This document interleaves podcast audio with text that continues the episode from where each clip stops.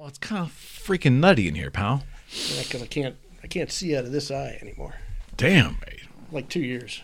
2 years? Yeah. Yeah. My wife, yesterday we were watching a Steeler game, and I'm going like this, looking, because I could see shadows. Like, okay. I could see more than I normally could out of that eye. And she goes, "Are you okay?" And I'm like, "Yeah, I said I can see, like, more shadows." I said, "I can actually see better than I normally can out of that eye." Right. And she goes, "What do you mean?" I said, "What do you mean, what do I mean?" And she goes, "Can't you see out of that eye?" And I'm like, "No." I'm like, that's why that eye drifts. I said, "How long you been married?" I'm like, "Really?" And she goes, "How are you driving?" I said, "Carefully." I'm like, "Yeah." I'm like, "Well, I've been able to see out of my right eye." I said, "Where do I drive to?" I said, "I go to work." I said, I don't go more than like that's great. 10 miles from here. That's great, man. Dave, I appreciate you doing this, man. Sure. I don't even know where to begin. So there's like this long tapestry of crazy stuff that we've been involved with over the years. It's just, it's absolutely nutty. You and I met, I believe, correct me if I'm wrong, over a guitar purchase. Yes. When Boogie Street was in its infancy, I want to say it was 99-ish, maybe 2000, maybe something like that. Yeah, it had to be roughly in that time frame. And you bought a Paul Reed Smith, I believe. Yeah. And I'm guessing he doesn't have it anymore. I don't have it anymore. And it's funny, you know, the guitar, I believe it was a custom 24. It was. And yes. Was it yellow, amber? It was, but I looked at the pictures. I thought it was red or like a root beer type of color. And then I got it. You still bought it? I still bought it, yeah, because it was, you know, it was what I was looking for. And the colors on all of them back then were, I mean, they were, if it was a 10-top, it was. Yeah, exactly. If it was a 10-top, it was a 10-top. There was no disputing whether, you know, they mislabeled it. Correct. Yeah. Correct. Yeah. So. At the time, you were somewhat winding down Pittsburgh Pinball. Would that be about right? You were in the process of moving the operation to your location as opposed to having a retail space. Yes. Is that correct? Yes. It was, I had closed the retail location and I was we were doing more of an internet-based sales thing because we were doing a lot of shipping and stuff at that point. So it really didn't make sense to have, I just wasn't getting like the walk-in traffic. Yeah. It just made more sense to. So Pittsburgh Pinball, how did that start? I started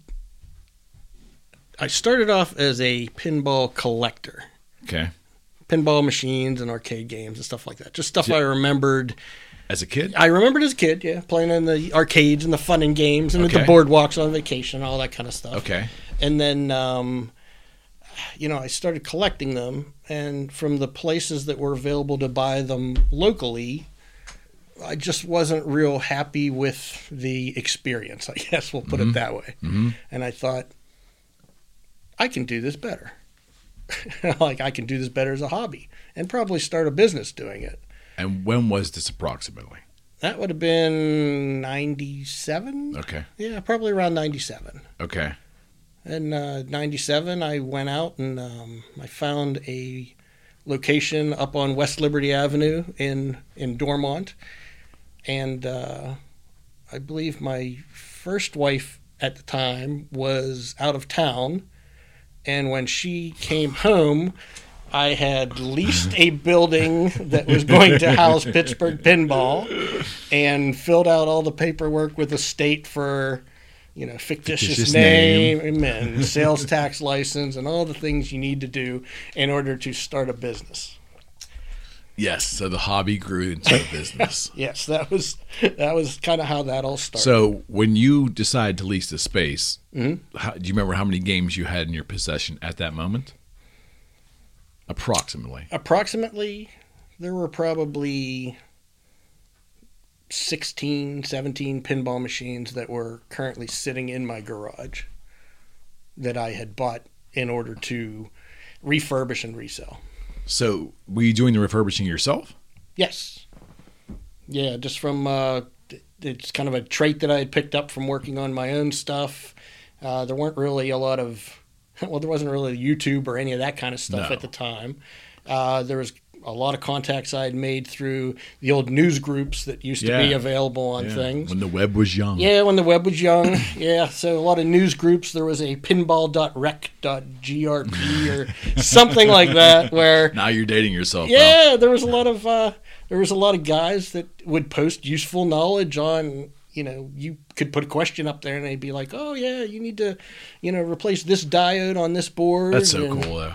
Yeah, I mean, that it was old school stuff. You would get the schematics out. I learned how to do some basic electrical wiring at the time and how to read a schematic and use a multimeter to determine whether the voltages were right. And so would you say in 97 or so, pinballs were...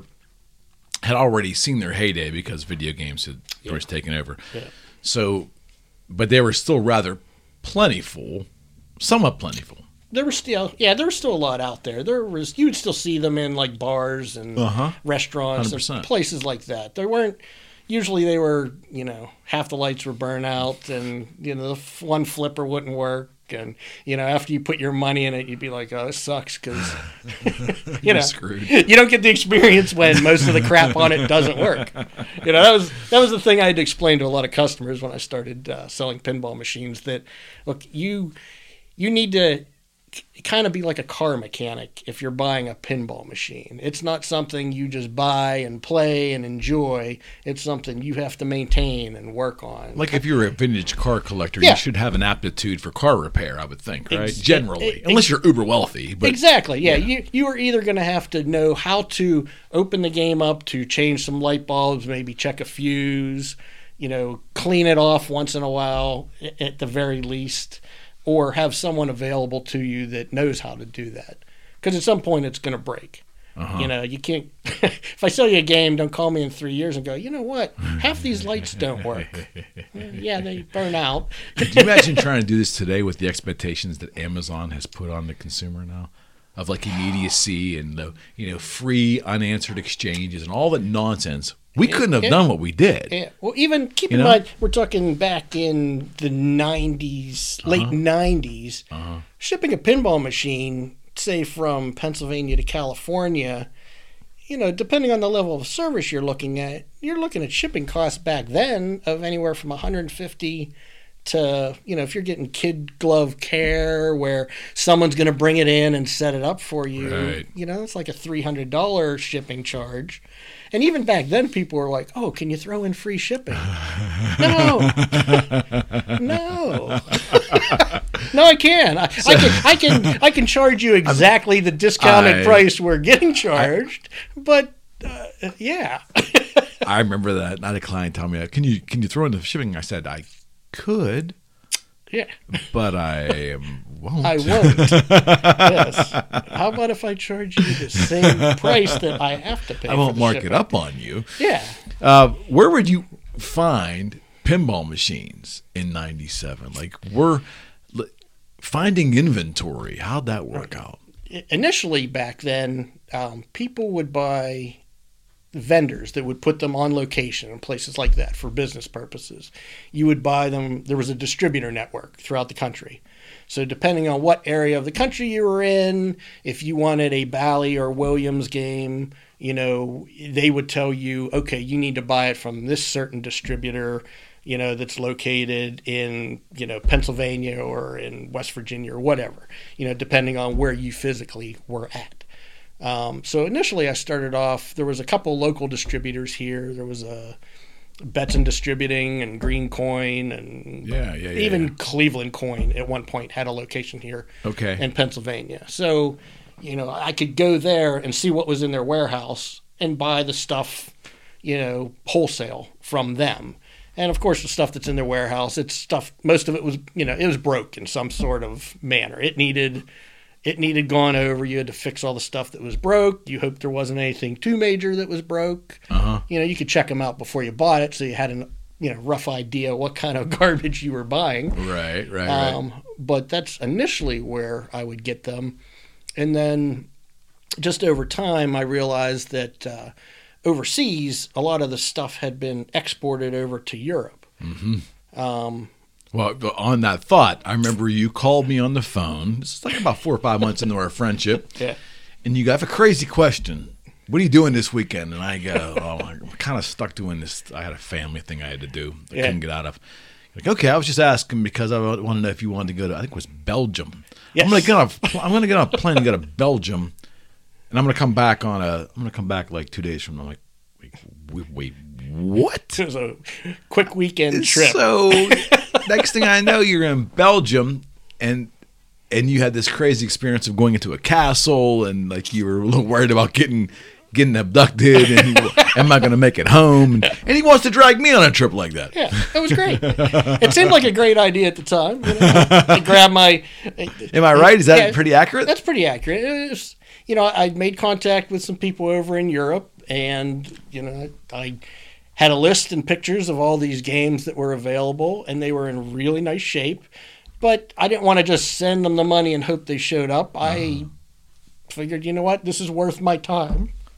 Excuse me, to, you know, get on a plane and go check out to make sure this is legit. Plus, I hadn't been to Belgium, so, you know, why not?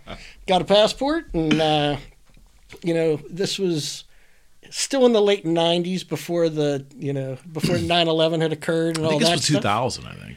That's probably around right. Yeah. So yeah. I called another friend of mine. He's like, sure, I'll go. I said, hey, I'm paying for the tickets. And he goes, Belgium, like Brussels in Europe. And I'm like, yeah. And you didn't need a passport then. Still needed a passport. Oh, did you? Yeah, had a passport. It said my other buddy. And then he's like, what do I need? And I said, nothing. I'll get the tickets and hotel and, you know, we'll be back like Sunday sometime. So, you know, we went. Now, I throw some clothes in a duffel bag. I throw tools in a duffel bag, talking like box wrench, socket set, all this kind of stuff. Walk through security with all that stuff. They check it. They don't care. Keep going along. You know, like I said, pre 9/11. So different world, man. It was a very different world. The fact that, you know, I could carry a whole duffel bag full of tools with me on board the airplane that I was stowing in the overhead, and we went over and. Some shady characters picked you up and drove you to its castle or some bullshit. Is that right? Yeah. I'm going on memory. Yeah. We got picked up. We got to the airport and came through customs and all that stuff. And there's a guy standing there with a sign that says Bishop. You know, we went with him. We get in this little freaking car, you know, because there was a bunch of little cars over there. You know, it's like a Chevette. So you know, my buddy are in the back of this car, and we're driving. You're seeing castles. It looks like Transylvania. You know, you fly into Brussels. It looks like Pittsburgh International. It, you know, it doesn't look any different. And then all of a sudden, it's cobblestone roads and big Gothic churches, and there's a bar and a Gothic church. It's like the European version of Carnegie. Oh, right on. Yeah. Right on. Yeah, so we go over, we check in the hotel. Next guy picks us up. We go to this warehouse, and I meet these guys. Big burly guy wearing like big fur coat and stuff, and you know he's the Belgian mob. He's speaking whatever he was speaking. I didn't know, and the guy's translating, and I'm like, okay, these look pretty good. And he's like, all right, you have to help us. You know, we got to break them down. They're coming tomorrow to load them into the container. I'm like. Okay, I've broken down machines before, so, you know, we helped them load them up. So you ended up working? Yeah. Oh, yeah. Ended up working, loading them into the container with a forklift, all that kind of thing. And then, you know, truck came, took the container off. And this was in like a castle. Yeah. And then, you know, they took off the stuff down to port. I think it was Antwerp was the closest port that they shipped out of. Yeah. And put on an ocean container and sent them back to New York where they were then trucked up this way. It was, how long did it take to get here? I think they showed up probably like 2 weeks after I was there. Okay. You know, but the stuff that came in was in immaculate shape. I remember you telling me that, yeah. Compared to the stuff that was here. Like we were, I I had a bunch of Adams Family pinball machines, and it was all stuff that were like high-end games here that everybody wanted. Right. And they were in the bars and stuff over there, but they were actually taken care of. So they maybe not used as much? They have play meters on them. So like the play counts were similar to what they would see here. They were actually higher than what you would see here. And I think it was just that the vendors that used them over there made sure they were constantly working, and all the stuff on them would work. As opposed to in the States, bars are all used. Yeah, you don't make any money on a pinball machine if only one flipper's working, because someone will play it, and then the people that might want to play it are looking, and they see, oh, it doesn't work. So it sits there and collects coats and cigarette butts and whatever else. But yeah, I remember when you moved the business to so Dave resided in a rather large house. It's probably the largest house I had ever seen in my life up to that point. And it was a massive, I think it was a 3-car garage, which is a very big garage. Yeah. But this garage was big, but when I came to see you, and it had been after the move had taken place, the garage was absolutely full of pinball machines. Mm-hmm. I could not believe that you jammed that much stuff in a garage. Yep. I'm sure your neighbors couldn't believe it either. But they weren't real happy.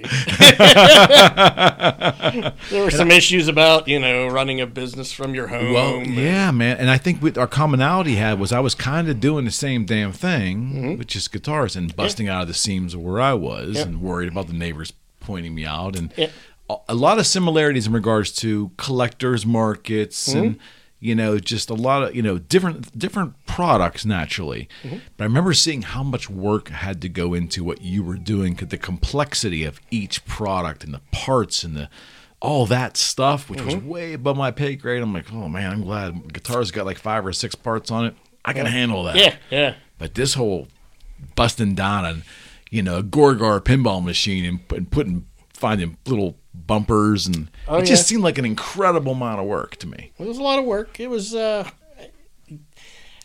unfortunately, that it kind of took away some of the fun from the hobby, because one of those things, if you're going to get into a business, it has to be something that you definitely enjoy, mm-hmm. but you don't want it to suck the joy out of that. I know that item. Feeling. Yeah, I mean,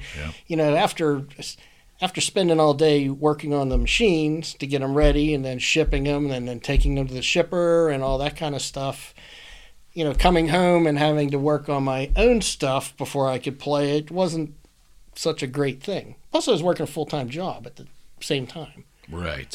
So it was running the business with a couple of employees, working a full-time job, and... yeah, a little bit of a grind. It was a good thing I was much healthier and much younger. Oh, right on. Yeah. I remember those days. Yeah, it was easy. I think you brought up a big point though. Like that's the one thing that I didn't plan for, and that was that one of the things that I absolutely loved was music in general, but specifically mm-hmm. guitars. Yeah, I fell in love with the instrument. A couple years before I actually got in the business. Yeah. But I love that instrument so much. It was just meant to be. But after 8 years of being in the business, I didn't want to touch my guitars at home. I didn't want to enjoy them for me. Yep. The joy was getting sucked out of it. Yep. And I get it. Yeah, it becomes more of a chore than a level of enjoyment. It reminds you of work. Yeah. It's just like more work where, you pick up that guitar and all of a sudden, next thing you know, you're doing scales because you're checking it to make sure the pickups are working and it's in tune. I feel like I'm at work. Or you're like, okay, I do that all the time on the stuff I work on. 100%. Versus, I just want to sit here and jam. It got even well, it got visceral after a while for me. Like I just didn't even want to look at them. I didn't want to have any guitars at home because and then when life really started slamming me and I was living in the back of my office for a couple of years, I could not escape it. Yeah. So, I mean, but I think that's a trap. I think when people are lucky enough to start a business where it is their hobby, that's a danger. Absolutely. It became your hobby because you love it. Yeah. Be careful not to let that work element just suck the joy out of it. Right. And depending on what you're doing, I mean, some stuff is so labor intensive that I don't know how you did it. Like that was amazing to me. And I think you had a couple different guys coming and going to helping here and there, but and you were also holding down a full time, contracting, programming gig and everything else that was going on. And in your personal life too was turbulent as mine was. Yep. So I remember that. But I just thought it was just absolutely so cool that there was such a cool collector's market for pinballs. And I realized that it could be lucrative, but man, that was just, that was something. Yeah. Now you ultimately got out of the business because hard to find inventory parts. Well, it was, or you just had enough. Kind of all of the above, and the economy crashed. Okay, so what would this be, like the late 2000s? So it would have been... 2007, something like that? It was around 2007, 2008, when the real estate bubble burst. Yeah. And, businesses were closing. People didn't have the money. The dot-com stuff had kind of like... the roof had burst off of that. Oh, I know. So a lot of people's extra income wasn't available for the pinball machines. Was one of the biggest problems. And even prior to that, like I had scaled things back. I was kind of a one-man show by this point. I cut it back because it was too much with everything that was going on with, personal life and working a full-time job, plus doing this, plus trying to live. And, have a semblance of a life on top of, constantly working this job or that job. I'd scaled back and, I kind of focused for a while. I was the largest SuperChex bubble hockey dealer in the country. Wow. For several years. That I remember. Yeah. That I remember. Yeah. And that was... You sold a lot of bubble hockey machines. I sold a ton. Yeah. There was one year, I think we moved probably about 160 bubble checks. Wow. Dome hockey games. And they weren't cheap. They were, I think retail on them back then was around $2,500. Mm-hmm. But, it was the same type of thing. I mean, that was kind of starting to run its course. And, the distributor that made them eventually decided that they were going to also sell direct. And instead of, selling direct at the same price we were selling them at retail, they decided to sell them at the same price as what our dealer cost was at the time. So it didn't really make sense for us, some of the other outlying dealers to even bother carrying them anymore. Yeah, the dealers got squeezed. Yeah. And and I think the economy started that process. Yeah. I mean, happened on the guitar end too. I can remember when the economy started going south, it was like a double whammy, like all this disposable income that my collectors had for the higher end pieces, they were worried about their 401ks and investments. Yep. The dollar, unfortunately, remained extremely strong overseas, which prohibited a lot of my international customers to buy because they couldn't get a good exchange rate. Right. All at one time, and then here the manufacturers were getting tighter and actually considering going direct to the public because they thought the web could squeeze the dealers out. Right. Right. So it was like kind of like the perfect storm of dysfunction for a while. Yeah, that's pretty much what we described it as too. Pretty much. So. I remember the day you came and said, I think I am going to find another retail space and get into the comic book business. It made total sense to me. I'm probably one of the few people in your life that made complete sense. But I was like, we are like in one of the worst economies in probably at least 2 decades or at least two decades, early 90s, right? Yeah, they had even said like it was equivalent to like what was going on Depression era, type of thing. And I'm thinking you're going to start a retail business for collectibles. Yeah. So it wasn't that I didn't think you should. I just thought that takes some balls because I mean like But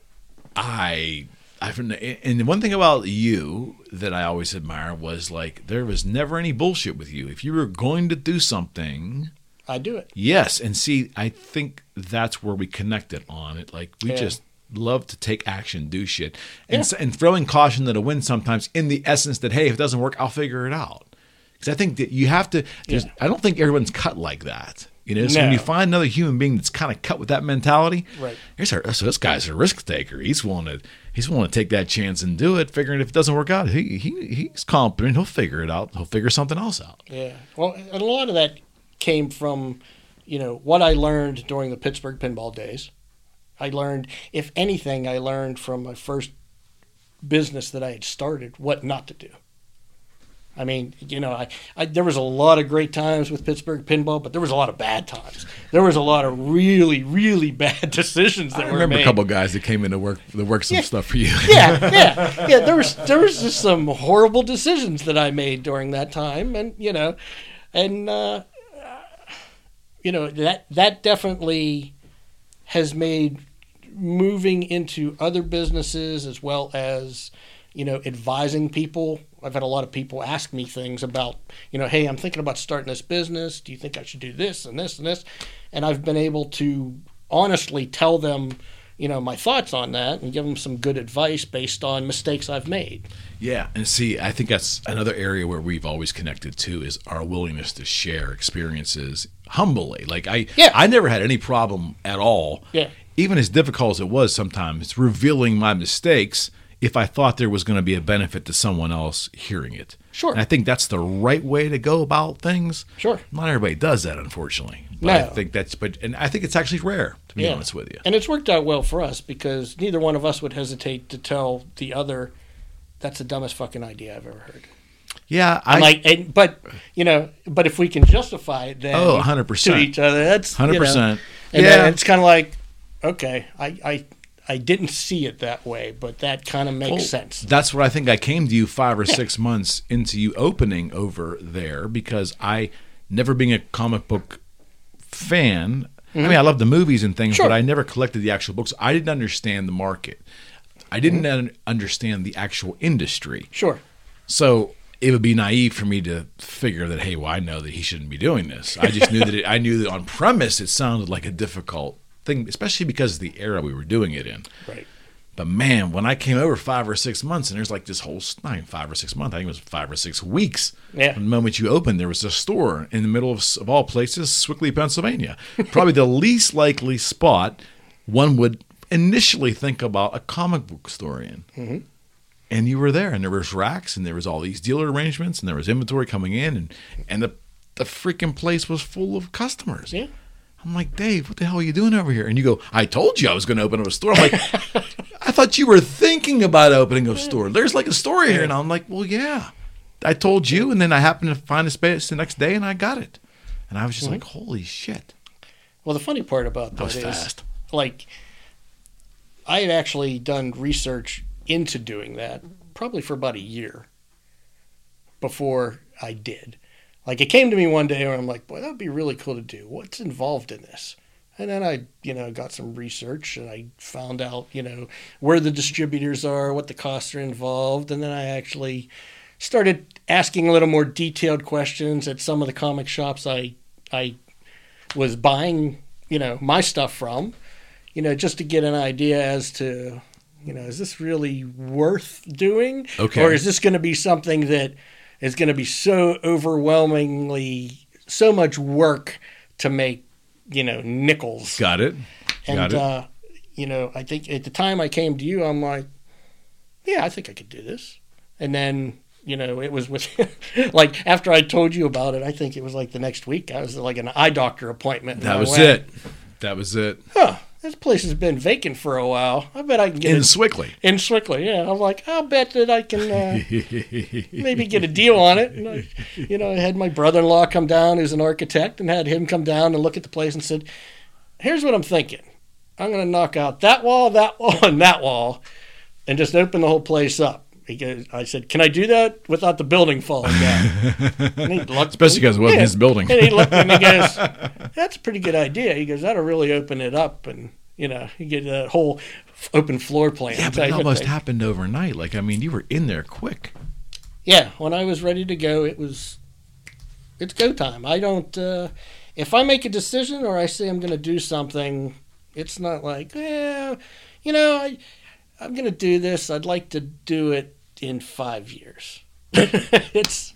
Why do you think, though, in general, that seems to be the biggest sticking point with people that have entrepreneurship ideas? Is it just simply fear? I would say so.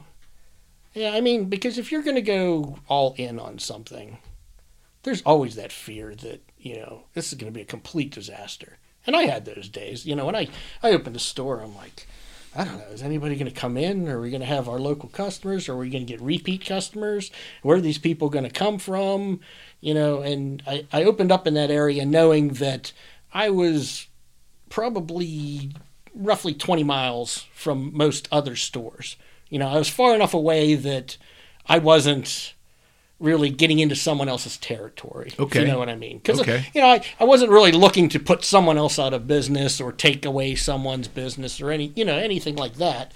It was, I was in an area where I didn't have a close local shop, right, which was part of the reason I thought, you know, this is probably a good place to do it, and it's something I'm interested in. You know, at the time, I was driving 30 to 45 minutes to my closest comic shop to, you know, to buy stuff from them. Right. The, so that was 2009, correct? Around 2009 is when I probably was telling you, hey, I think I'm going to do this. And we were, lease was signed and I was open 2010. So do you remember what month that was? It was in May. May of 2010. Yeah, May of, it was probably, I probably had the leases signed by April. And I was probably in talks with the landlord by March. By the time I got the contractor in there to do what I needed to get done and our first shipments of, you know, racking and all that type of stuff, that was showing up during May. And then it was actually in time for the Memorial Day parade. That I went to that, and I brought my camera. I remember filming that. And that I was introduced to the Steel City Ghostbusters that day. And there was... I don't think that was actually or the next year. No, 11. that was that year, but that would have been later that summer, Labor Day, during their Harvest Festival. Okay, yeah, that's when I invited the Steel City Ghostbusters down. But there also there was this massive like 3-story like Stay Puft Marshmallow Man there. I have the photos. Yes, yeah. I have the proof. Oh yeah, yep. We had that. That was part of the deal of bringing them down was having the Stay Puft Marshmallow Man and I'm walking planted in front of the store. So I'm not real familiar with Sewickley, PA. So I'm like trying to find a parking space, and this festival they're having was just tons of people. So I parked like blocks and blocks away, and I'm walking, and as I'm walking, I'm like seeing like up above the buildings this big white inflatable. I'm thinking, that's kind of, I couldn't tell what it was. And that's because I'm coming from behind. Yeah. That's kind of weird. I wonder what the hell they got over there. You know, and sure enough, I turn the corner, it's in front of your store. I'm thinking, you got to be shitting me. What a freaking, of course Dave did that. It attracted attention. Of course Dave did that. You know, what makes more sense? You know, it's middle of a festival. Let's put a 30-foot marshmallow man in front of the place and have Ghostbusters running around town. It's like, you know. Yeah, that was just nuts. A year later, they had their, they were having the Sewickley Soup Crawl, and I brought in Larry Thomas, the soup Nazi from Seinfeld, as a guest at the store. I cannot tell you how many people over the years have told me that when Seinfeld invariably comes up in conversation, they said, I think it was like the early 2010s. There was a thing over in Sewickley, and I went over and talked about the soup Nazi. I'm like, listen, my friend actually was the one who coordinated that and brought the soup Nazi in. I mean, multiple people have randomly just told me they were hanging out with the soup Nazi in the early 2010s in Sewickley. Yep. And I'm like, oh, God, of course Dave did that. Good times. Good times. But it had nothing to do with comic books, but it made all the sense in the world to me. Yeah. Do you know what I mean? Yeah. It's just the way you think about promotion, it made all the sense in the world. Yeah, well, that's funny because, you know, there's a line of thought on promotion that, you know, it always has to be something specific to what your business is. But, you know, if you're trying to bring in new customers, sometimes you just got to think out of the box a little bit. It's like, you know, if there's something popular, yeah, and then, you know, that can draw people into the store and, you know, suddenly they're like, oh, check this out. I didn't know this existed. This is awesome. This is cool. Exactly right. You know, that's why we do the wine walk. You know, I mean, we're not a wine store. But, you know, a friend of mine that worked at one of the country clubs, he comes down in his tux, pours wine for the for the women and men that, you know, come out on the wine walk. We have a great time that night. It's not really lucrative that night for sales, to be honest with you, but I see a lot of those people back. You know, it's leading up to Christmas. It's time. Branding and relationships, right? Yeah. People remember. They're like, I was in that shop and they had those Ghostbuster proton packs for sale sitting on the shelf, and there was a Darth Vader mask, and, you know, and they have all these comic books. Did you know comic books can be worth thousands of dollars? And, you know, it's funny, you know. So would you say part of the experience is kind of educating the general public about what the whole market is? Absolutely. You know, it's kind of a weird misnomer, but a lot of people are like, oh, you must get a lot of people in because of all the movies. It's not really the case. You know, it's some people may recognize some of the stuff on the shelves because of the movies. Okay. But the movies don't really drive anyone to go, you know what, I'm going to start buying Avengers comic books. Okay. You know, I like the movie. Maybe, you know, they may check them out, but, you know, it's weird that doesn't really drive any big influx in sales. So what about some of the other collectibles, like the figurines, just trinkets, movie trinkets? Does that stuff drive it? That does, yeah. Yeah, there's we sell the Hot Toys 6-scale collectible figures, which, you know, I primarily, they're involved. They make highly detailed figures in Japan, okay, for several different genres. And I'll pretty much stick with like any of the Marvel, DC, or Star Wars figures they do. Okay. They do these crazy, they're 12-inch figures. Yeah. Highly detailed, lots of accessories, and with like the face sculpts that they do on them, it looks, it's yeah, it's splitting image of like whoever the actor was that played that person. All I know is in 2010 or so, I was in there, and you had this figurine of this woman. I just got fixated on this figurine. I just couldn't get it out of my head. I don't know if it wasn't Supergirl. It was she was in a red, very form-fitting outfit. She was blonde. I just can't remember what it was now, but my God, I kept coming back. Probably Power Girl. It was Power Girl. Power Girl is a very popular figure. It certainly was captivating. Yes. She's known for her. There's a cutout that is at the top of her shirt, known as the Power Girl window. Power Girl. Yes. The Power Girl. Yes. What? If you had to trace back in your past, mm-hmm, going back to when you were young, was there a moment in time that might have planted the seed of you wanting to do entrepreneurship? Probably a lot of that probably goes back to my dad. You know, my dad, growing up, my dad worked for United Airlines. He worked for them. He worked with their ramp service department here in Pittsburgh, was with them probably 40 years, you know, probably from the time he got the job until he retired. But during that time, he also owned a landscaping company, which, you know, it started off, it was probably him and a buddy of his with a, you know, pickup and a couple mowers. And, you know, by the time I was 9, he had the biggest landscaping company in the South Hills. You know, Ron Bishop Lawn Service trucks were all over the place. We did a lot of the borough, mm-hmm, parks and recreational facilities and things like that. You know, I started working for my dad back when I was 9. You know, it was kind of one of those things like, oh, you want this, you know, Atari system video game thing? And I'm like, he goes, well, how about this? We'll put you to work. He goes, you can come out and give us a hand and, you know, pick up these sticks and this garbage in these parks that we got to cut the grass at. And, you know, I'll pay you, we'll give you $2 an hour. Sounds great. I remember those days. Like, you know, it's, if I work X amount of hours, I'll be able to go buy that Atari game. And, you know, that's kind of how it started. But, you know, my dad, you know, you don't realize these things when you're a kid, but right, you know, he worked his butt off so we could do whatever we wanted. Mm-hmm. I mean, you know, I didn't realize it at the time, but, you know, he all those years of working at United allowed us to travel to some great places on vacation. Plus, he had the landscaping company. You know, I was – A lot of work.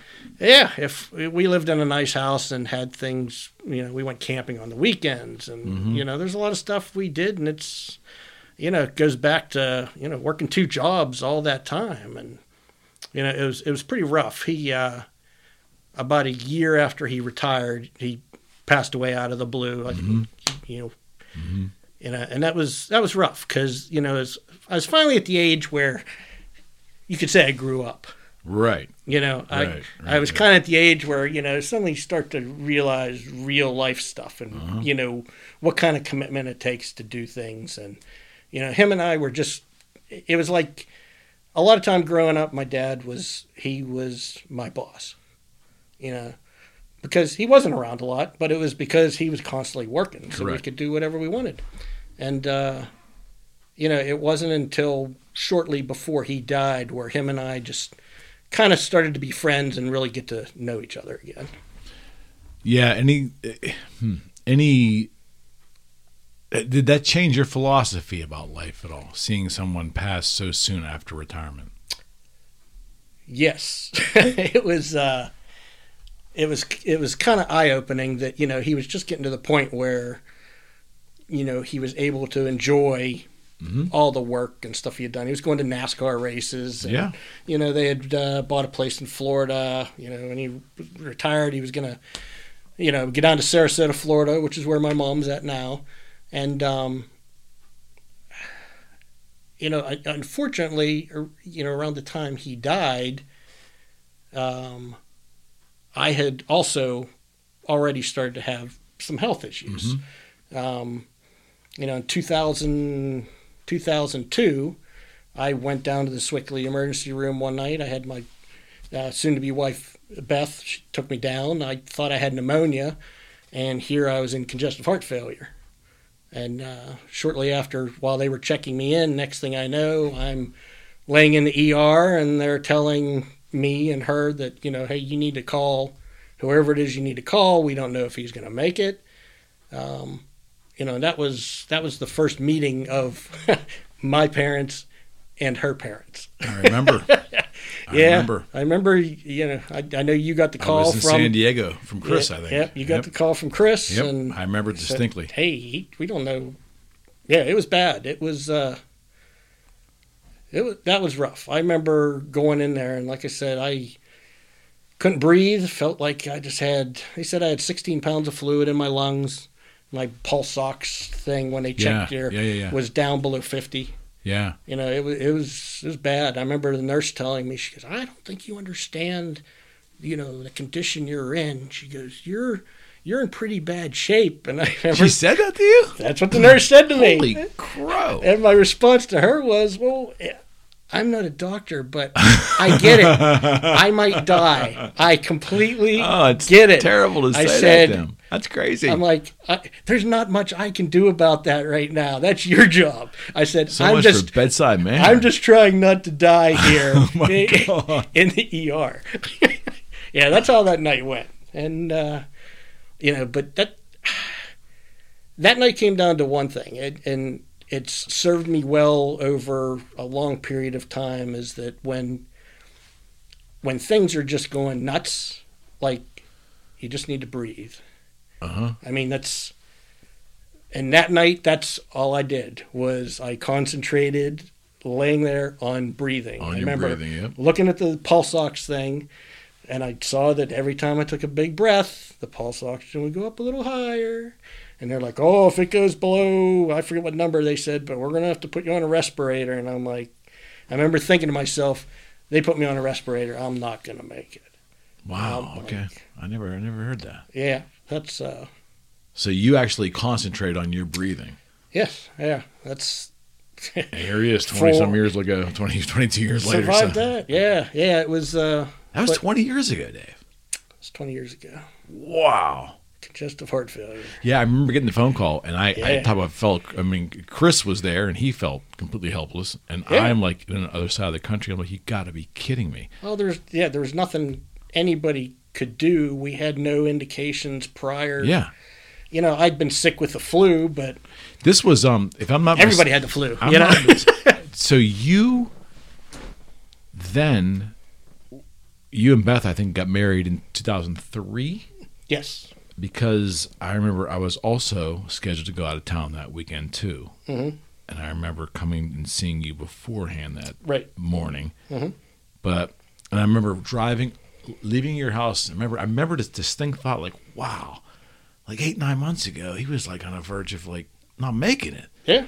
And now you guys are getting freaking married. I mean, yeah. But then again, it's like it always seemed like Jim Stewart, my other good friend's got a. He coined the phrase Iron Man. Every time he would see Dave, he's just Iron Man because you cannot. He's always going to be here. You can't get him down, and you just kept. Every time you would have a health struggle, you just kept pushing along. Yeah. Every single time. I have survived a lot. There was. Yeah, no doubt. I've been diabetic since I was 10, so I'm 53 now. So for 43 years, I've been diabetic, but. So in 2002, I would have been, 33? Yeah, it was probably, it was in January. So it would have been 32 going on 33, and had the congestive heart failure. And that began, that kind of kicked off. My kidneys were starting to fail at that point. By 2008, I'd been in kidney failure. And ended up, I had a kidney transplant, which saved my life back then. Mm-hmm. And it was actually the kidney transplant that kind of kicked me into, okay, I'm back on my feet. I want to do something I enjoy, which is kind of what led me towards the comic book stuff at that time. Okay. And then, after the kidney transplant, things were kind of cool for a while. And then, next thing I know, it was my 49th birthday, and we were going to have a big party that day, and, I was sick all night, and, next day I said, man, I think I have a gallstone or something. I said, I need to get something to help me keep my meds down for, all that stuff, and went up, and next thing I know, my 49th birthday, I'm sitting in the hospital room in the ER, and they're going, well, yeah, you got a gallstone, but, we were looking at your scans, and we're pretty sure you have cancer. Mm-hmm. And I was just like, are you fucking kidding me? It's my birthday. I'm like, it's my and that's what I told the doctor. I'm like, really? On my birthday, you're telling me I have cancer? And, and I thought back to, I remember my dad dying, and I remember thinking, he just died out of the blue, heart attack. Yeah.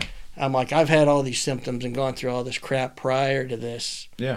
I'm like, I am never, at that point I wasn't even 40 yet. I'm like, I'm never going to see 50. And then, just to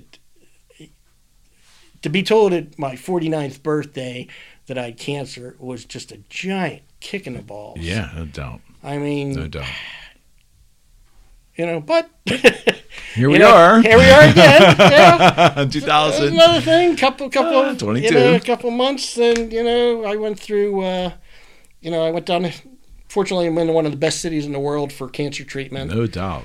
Went to see the doctors down at Hillman, and we had a really hard conversation with Dr. Farah down there, who's one of the best. And after they confirmed the type that I had, I asked him straight up, what am I looking at? And he said, without successful treatment, he goes, you're not going to last 6 months. Mm-hmm. I mean, that's a lot of people. Didn't know that part, but that's 6 months is what I was told. So we started the first treatment that they had thought would be the best course, and after about 6 weeks, it failed. It did not get me where I wanted to be.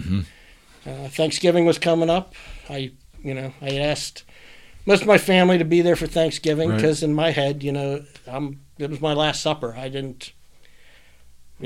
All the stuff that had been stacked against me at that point, I wasn't real hopeful that I was going to make it past Christmas. And, fortunately, after I saw Dr. Farah, he said, okay, the first round didn't really cut it. He goes, we're going to ramp it up a little bit here. He goes, we're going to bring in the big guns. And And he said, okay, we're going to start you. We're going to get he does Spinal Tap, and we're going to install a chemo port. And I'm like, oh, here we go.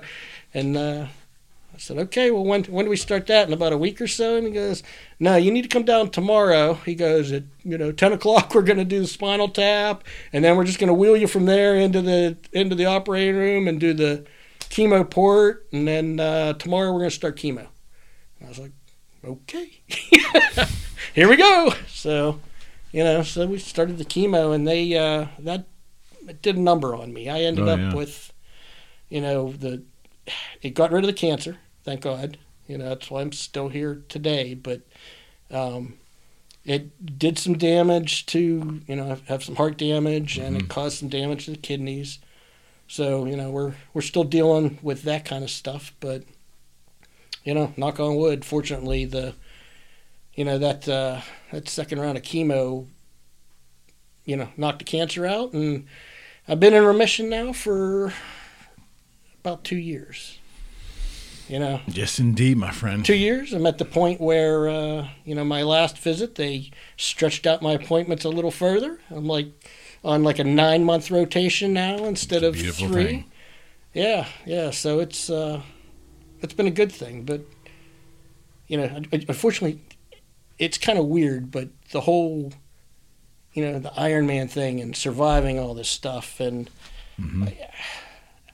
it's definitely taken a huge toll. I mean, how could it not? I'm tired. Yeah. We're getting old too, pal. Yeah. I get it. I have a few years on you. Yeah, not many.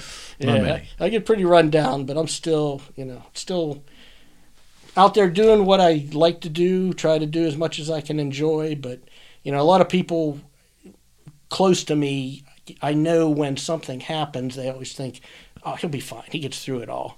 And it sometimes it just makes it really hard. Certainly. Because it's almost like people just expect the stuff to go away. Yeah. Well, you've been so perseverant. Right. Is that a word?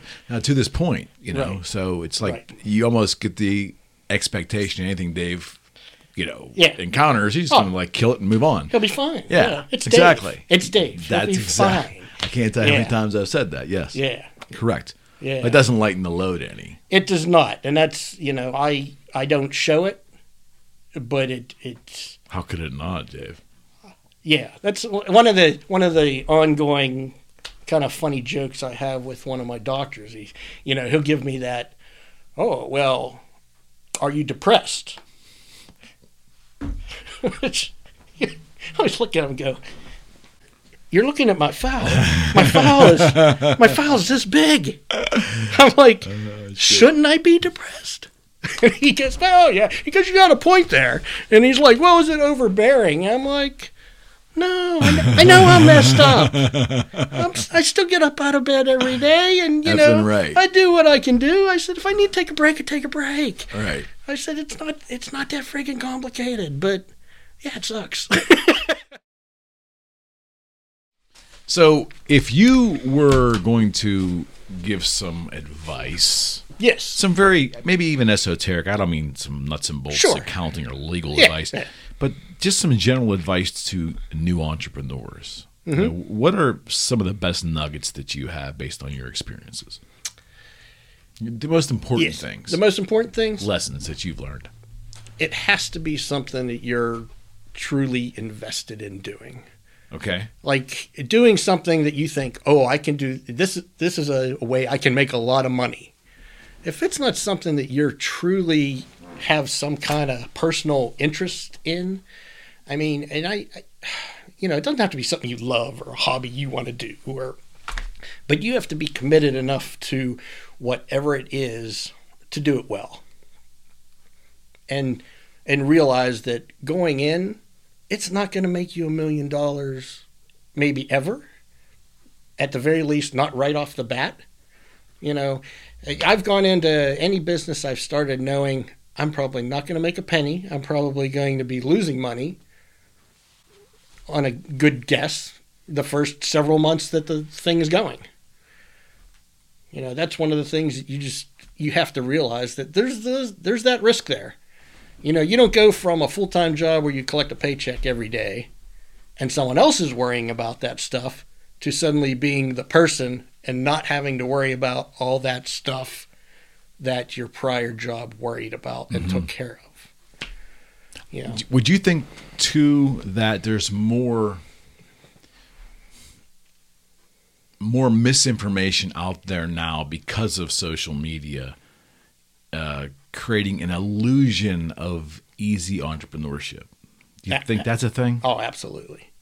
Absolutely. I get emails and like video links all the time of, this is how you can start your business and you can be a millionaire right off the bat. It's not going to cost you anything more than your entry fee of $6,000. You know, I mean, or whatever. But you get the typical. It's not an easy drive.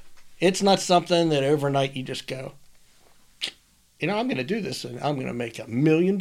I'm never going to lose a night of sleep. I'm not going to worry about if I'm going to have money for food or rent, or it's just not how it is. There's nothing that's like that. I mean, you could have a full-time job working for, you know, the longest running company in the world. There's always a chance that suddenly it's not going to be there. Yes. I think employment gives a false sense of security. Yeah, absolutely. There's not any job out there that someone can't lose. And there's not any job out there that you can't be replaced at. Mm-hmm. I mean... Did you learn that lesson young? Oh, yeah. Yeah. Yeah. I had a job during one of the computer programming jobs I had. I was working for a company making really great money. And, you know, I thought I was much more than I was. Interesting. And, you know, I said stuff that other employees wish they would have said, but, you know, it was stuff that, it was just wrong. You know, I made mistakes. I was a loudmouth, outspoken person about stuff that, honestly, it wasn't my place to say. Mm-hmm. And the fact that I was with that company as long as I was before I was basically asked to leave, amazes me today. I wouldn't have put up with me today. Were you unmanageable? Is that how ultimately you ended up in entrepreneurship? No, I don't think that was the case. Although maybe that's my ego that has driven me to entrepreneurship. I mean, I've worked as a member of teams quite successfully for many things, you know. So I think I can be a valid team member and not necessarily have to be in charge. It probably wasn't your first preference, though.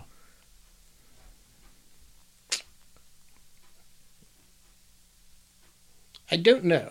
You know, I tend to think that, you know, maybe I went more towards entrepreneurship after working at several places and thinking, if I was in charge, I could do it better. You don't say. Yes. I concur. Yes.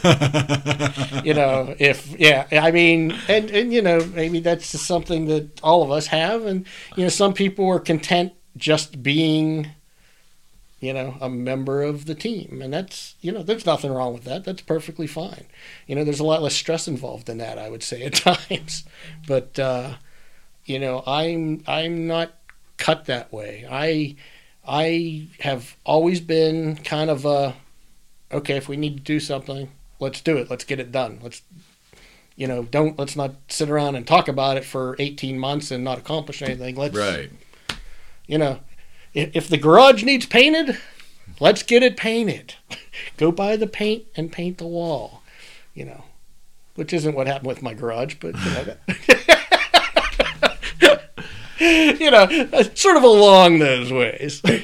I think there's a, I mean, this is just one man's opinion. Sure. But I think with entrepreneurs in general, whether they're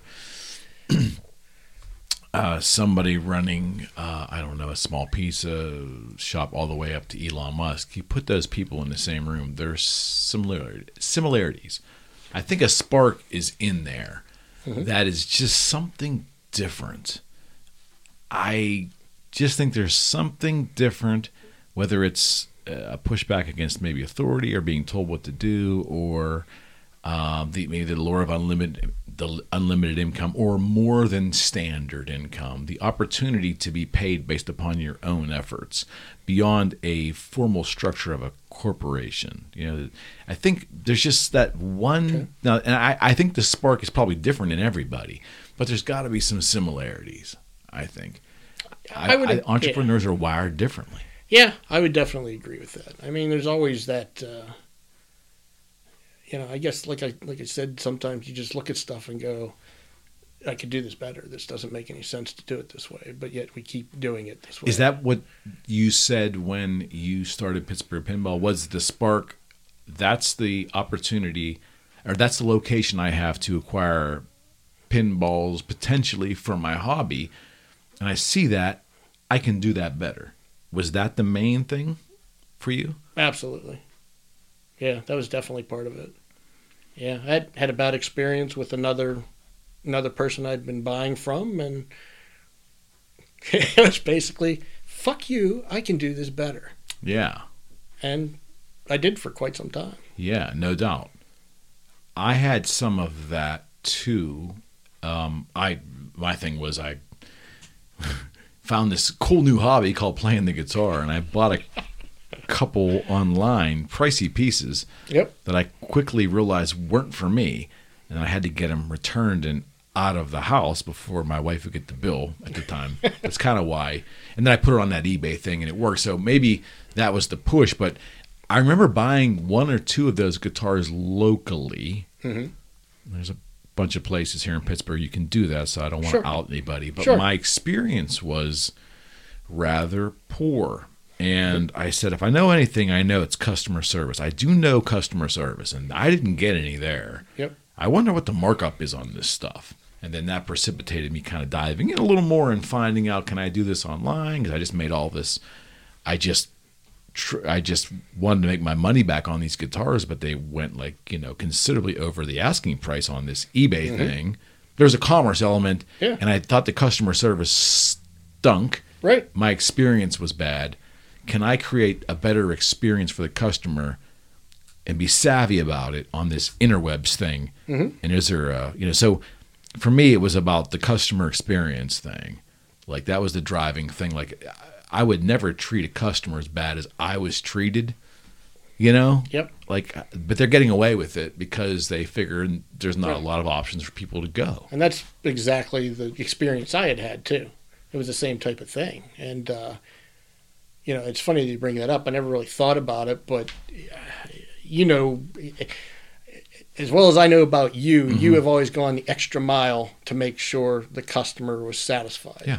I mean, even at the early days of us being friends, I remember when we filmed the Boogie Street DVD that was going out. Absolutely. The very first one. Yeah. 2004. I mean, that was one of the first things I brought up, and it ended up being the opening sequence of your thing. It was. I got to go back and watch that. I heard it on your It was the opening on your website every time. It was. I go to your website, and I hear my voice every time. After a while, it got a little old, but yeah. Just because I'm like...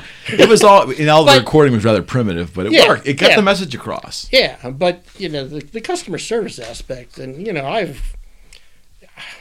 you as well as I have both done things in the businesses we've been involved in where, I've definitely gone the extra mile to make sure a customer was happy on things to the point of because you understood it pays you back in the end. Even if you take initially a hit, and see, Dave, so let's talk about that. So that's where I think. Maybe it all kind of goes.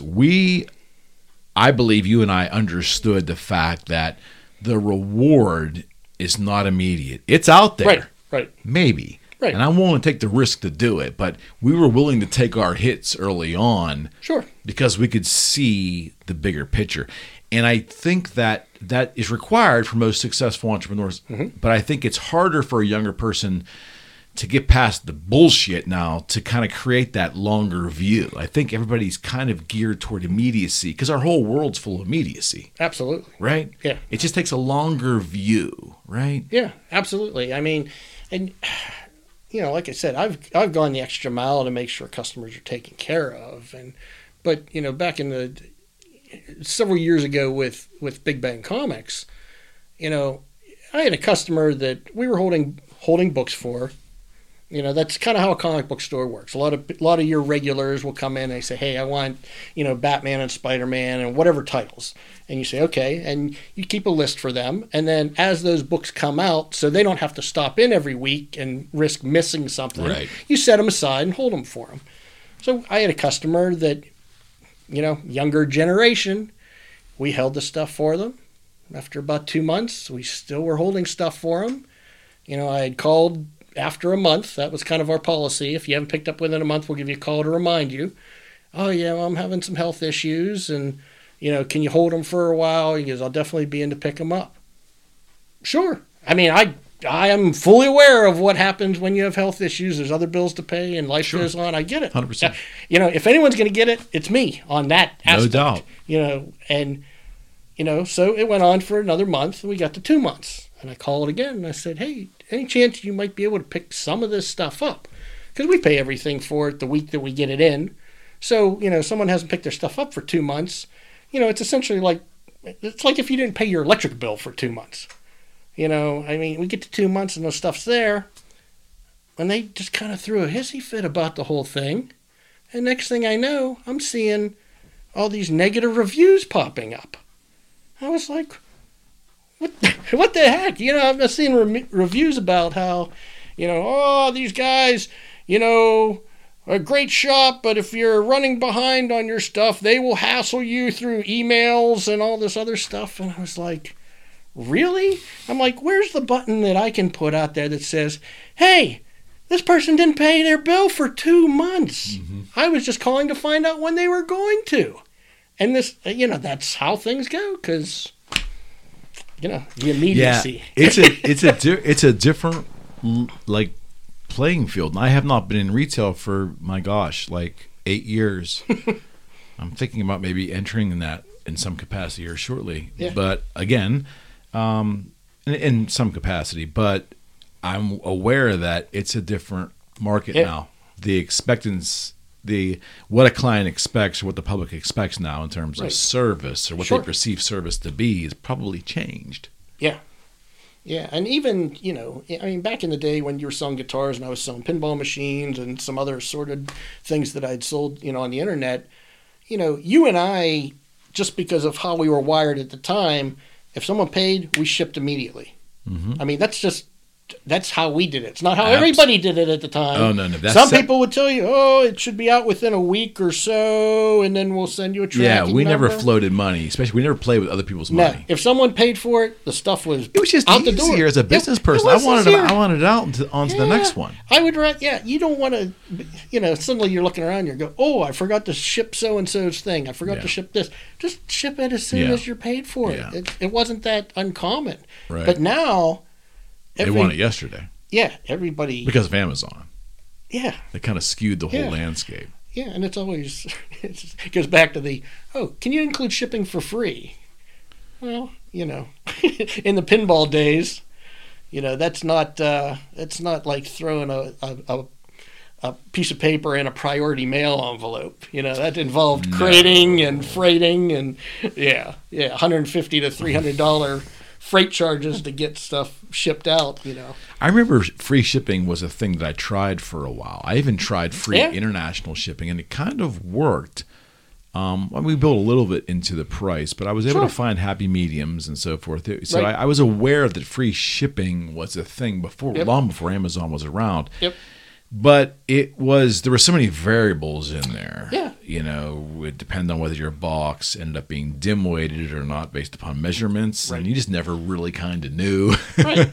Well, there was always that. And, you know, it was easy enough back in the day that we could say, okay, this box weighs 20 pounds.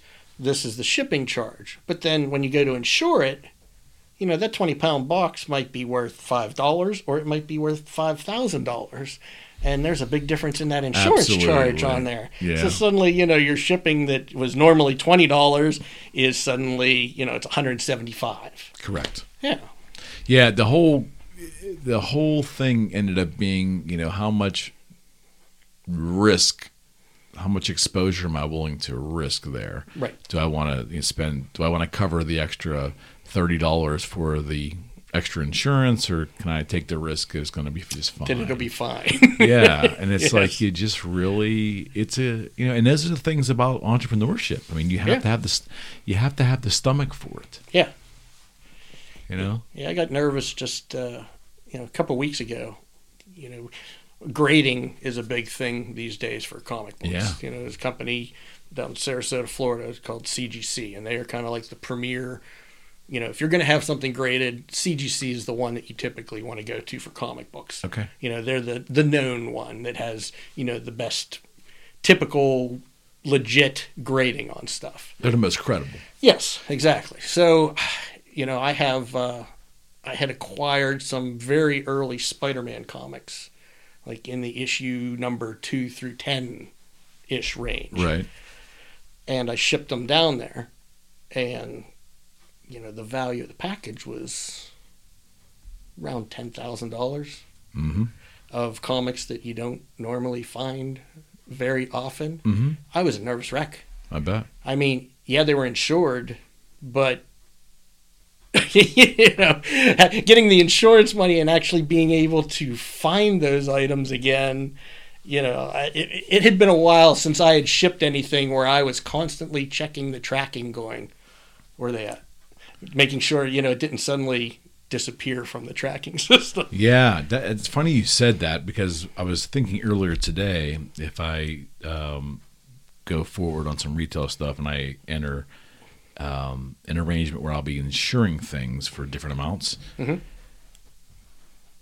how cavalier I was 4, 5, 6 years into my business about just shipping, you know, $2,000, $3,000, $5,000, $8,000 items, you know, putting some insurance on some and some on not, and mm-hmm. just going about my day, just going about my, you know, and not overly worrying about every little thing. And I'm not really sure, am I still wired like that? I'm not sure that I am. Yeah. You know, it's, I'm a different person 8 years in. I don't know if I'm wired that way anymore.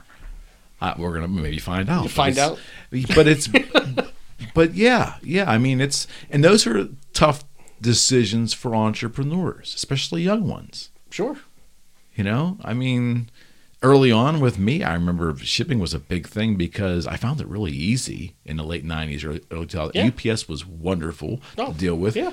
Then this company called DHL came and visited me early on and gave me unbelievable rates. They wanted all of our business. Yeah. Because they were trying to compete with UPS. And they were willing to, and their rates were like really insane. So then all of a sudden UPS, oh, you negotiate too? I didn't know that.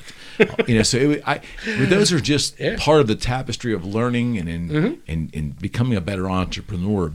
But the shipping thing is interesting. There's risk involved, and you know, it's interesting. Yeah, and it's your level of tolerance. You know, I hate to say it, not everybody out there is honest. I mean, if you're working at a shipping company and you see a box this big roll through that says it's worth $10,000. I mean, how hard is it for something like that to just disappear? Yeah, so what's changed in society? Because I never... I'll tell you how crazy it was, Dave. We used to ship boxes out that had Gibson's logo all over. Because I was a big kind of like... I'm aware. ...used Gibson dealer when I first started. And they had... And Gibson, as insane as this is, Gibson loved putting fancy logos on their corrugated boxes, which makes no bloody sense whatsoever. It identifies it immediately as this is worth a lot of money. A picture of Orville on there. I mean, I think they're still doing it. Yeah. But whereas when I worked with Washburn, there was some boxes went out that said U.S. music, but it was rare that it would label it as a guitar. Right. But to me, I would rather ship the thing out with no identifying marks at all. It just makes more business sense to me. Yeah. But I look back at it now like it wasn't a detriment. Shipping was not a detriment to considering doing business. You know, where I look at it now, it's a bigger risk, I think, now. Yeah, and there's a lot of people, even back when you and I were shipping stuff, because, I mean, I dabbled in the guitar stuff for a while, too. And doing... You know, a lot of guys just wouldn't ship internationally. I love that. They're like, oh, it's too much of a hassle. I'm like, what, filling out the paperwork? Man. They did it all online eventually. You ended up doing it online. Yeah, you put the person's name in for the address and all that stuff, and it put it all in the right place on the customs. It wasn't like you had to have some special customs degree. Isn't that interesting? Because, yes, by being willing to adopt international shipping early on, it was a differentiation. I can't pronounce that word. Yeah, it was that thing. It separated Boogie Street to a degree from a lot of other people competing with me because I would do what they wouldn't do. Yeah, and I used to say it's really not that hard. And my international customers really wanted the stuff sometimes way more than my domestic customers did. Exactly. And in back to the whole shipping and whether to insure it and not insure it. Honestly, I only had one experience out of the stuff that I've shipped. I shipped a Flying V to Greece, which disappeared somewhere. And after about 6 months, the shipper finally cut me a check for that piece. It wasn't quite all that the piece was worth, but, at least I got something back out of it other than a, oh, well, so sad, too bad, so sad type of thing. I tell people that story. I think of all the thousands of guitars that we sold and shipped directly from Boogie Street. I only had one claim ever, and it was just this real sparkly GMP guitar. It was a Les Paul copy. I'll never forget. It had an American flag with sparkles. Yeah. And I just happened to be shipping it to a customer down south, and the headstock was cracked, and UPS was like Johnny on the spot. I had it fully insured, and within 2 weeks I had my check. I paid for it. Yeah, I mean, it was never an issue, but I can see how today, there's some trepidation. I can't imagine society was more honest then. I can't imagine it was any different. Yeah. No. But you probably just heard about less things. Yeah, that's probably the case because of the lack of social media.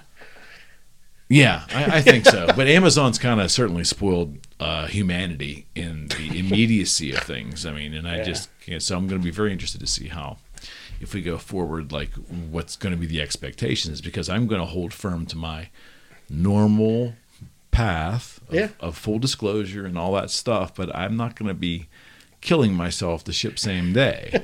Next day, but not same day. Today, not only would you have to, ship same day, but you'll need your Boogie Street van to deliver it and take a picture of it on their porch. And be sure to include a hat. Oh, my God, a T-shirt. That was where the days, brother. Yes. Buddy, I really appreciate you doing this. Sure. You had a great time, man. Yeah. And you'll be back. We'll do some other panel shows and bring into the full lots to talk series. About. We do. We have some ideas as well too, but your friendship means a lot to me, and I'd be remiss not sending an incredible shout out to your beautiful mother. She's always been so kind to me, and since I started this project, she has been like my biggest fan. She's a frequent reposter. She is, and she spreads the word. So Mrs. B, thank you. We love you, and I really appreciate all of you. And thank you, ladies and gentlemen, Big Bang Comics and Collectibles in Sewickley. How can they reach you besides the website?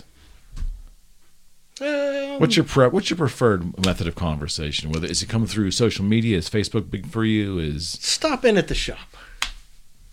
Yeah. Big Bang Comics and Collectibles in Sewickley. Go see the man, Dave Bishop, ladies and gentlemen. We are out. Peace. Peace.